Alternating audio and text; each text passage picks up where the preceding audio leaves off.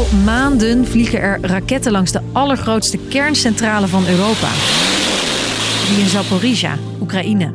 En een aantal keer is het raak. In eerste instantie werd gemeld dat een van de zes reactorgebouwen was geraakt. Die centrale zit zonder stroom nadat bij beschietingen hoogspanningskabels werden geraakt. Volgens de Oekraïnse staatsmedia is er weer op de centrale geschoten. En ik kan me voorstellen dat je dan wel even moet slikken. Een kerncentrale onder vuur in Europa. Hoe gevaarlijk is dat? En waarom is de centrale in Zaporizhia een doelwit? Ik ben Chrisje en ik leg het je uit. Lang verhaal kort. Een podcast van NOS op 3 en 3FM. Zaporizhia is een provincie in het zuiden van Oekraïne. Aan de rand, aan de rivier de Dnieper, ligt de kerncentrale. Die levert normaal gesproken ongeveer een vijfde van alle energie van Oekraïne. En Oekraïne is groot, hè? Even ter vergelijking. De centrale van Zaporizhia heeft tien keer zoveel vermogen als de enige Nederlandse kerncentrale in Borselen. Behind me there is Zaporizhia nuclear power plant and you can see the units over there. One, uh, two, Een three, complex one, met two, six, zes uh, reactoren, vertelt de directeur. En dus de allergrootste van Europa. Je kunt je misschien wel voorstellen dat het strategisch een handige plek is voor de Russen om over te nemen. En dat is precies wat er in maart gebeurde. Goedemorgen. Russische troepen hebben na een nacht van geweld de Voor controle het eerst in de geschiedenis werd een kerncentrale veroverd met wapens. Dit is het moment van de aanval. Beelden van beveiligingscamera's laten zien hoe er brand uitbreekt op het complex.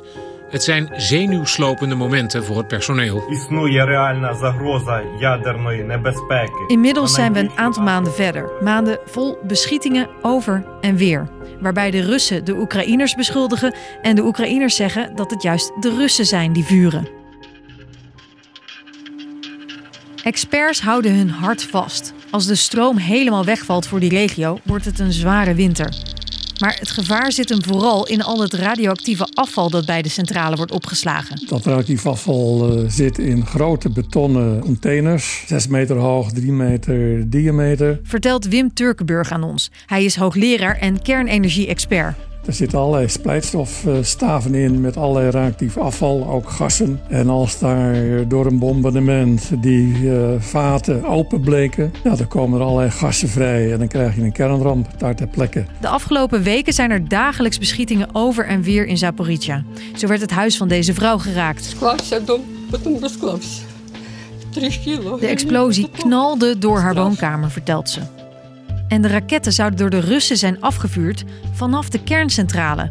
Al die wapens en explosieven daar, dat kan dus heel gevaarlijk zijn volgens Durkenburg. Als het hele zwaar geschut is, als het gaat om raketten, dan zou dat eh, ernstige gevolgen kunnen hebben.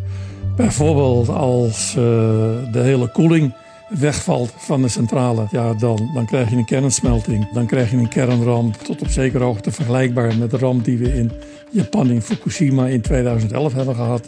Komen er radioactieve stoffen vrij, dan kunnen mensen ernstig ziek worden. Er zit bijvoorbeeld ook eh, jodium-131 tussen. Zwaar radioactief, eh, dat kan in je schildklier terechtkomen als het naar buiten komt. En dan bijvoorbeeld eh, schildklierkanker geven. Tientallen kilometers om de centrale heen zouden bij zo'n ramp geëvacueerd moeten worden. En daarnaast raakt het landschap in de omgeving besmet. Boerenakkers bijvoorbeeld met graan. Ernstige gevolgen voor Oekraïne dus. Goed, dat zijn de mogelijke gevolgen, maar gelukkig is het nog niet zover. En de internationale atoomwaakhond, de IAEA, die hoopt ook te voorkomen dat het zover komt. Zij zijn met een groep experts op missie gegaan naar de centrale om in kaart te brengen wat de situatie daar nou precies is. Do you believe that the Russians will let you see what's really happening at the plant? Well, we are we are a team of very experienced people. I'm bringing here. En dat is echt bijzonder. Het atoomagentschap doet vaker inspecties van moeilijke plekken. Iran, Noord-Korea, maar niet midden in een oorlog waar de raketten om de oren vliegen. Toch zijn ze gegaan, volgens onze correspondent Gertjan Denenkamp, omdat de internationale druk op beide partijen gigantisch was. Oekraïne wilde niet instemmen met zo'n missie omdat ze zeiden dan moet eerst het Russisch leger daar vertrekken. En Rusland zei ja van een demilitarisering van dat gebied kan geen sprake zijn. Maar ondertussen kwamen wel de berichten over de beschietingen van de centrale. En ja, daarmee wordt de noodzaak van zo'n internationale missie ook groter omdat er wel een gevaar is voor die uh, centrale. Inmiddels ligt er een veiligheidsrapport van de atoomwaakhond met al hun conclusies. Eén daarvan zijn de zorgen om het Oekraïense personeel. Dat werkt gedwongen onder ontzettend hoge druk, waardoor er fouten gemaakt kunnen worden. Ook heeft het onderzoeksteam video's naar buiten gebracht waarop je in de grond geboorde raketten ziet liggen en gaten in daken. Nog niet in reactoren, maar zolang er wordt gevochten, blijven daar zorgen over. Dus lang verhaal kort. De kerncentrale in Zaporizhia zorgt voor een groot deel van de stroom in Oekraïne en is daarom strategisch heel belangrijk in deze oorlog. De Russen hebben het nu in handen en houden het met Oekraïns personeel draaiend.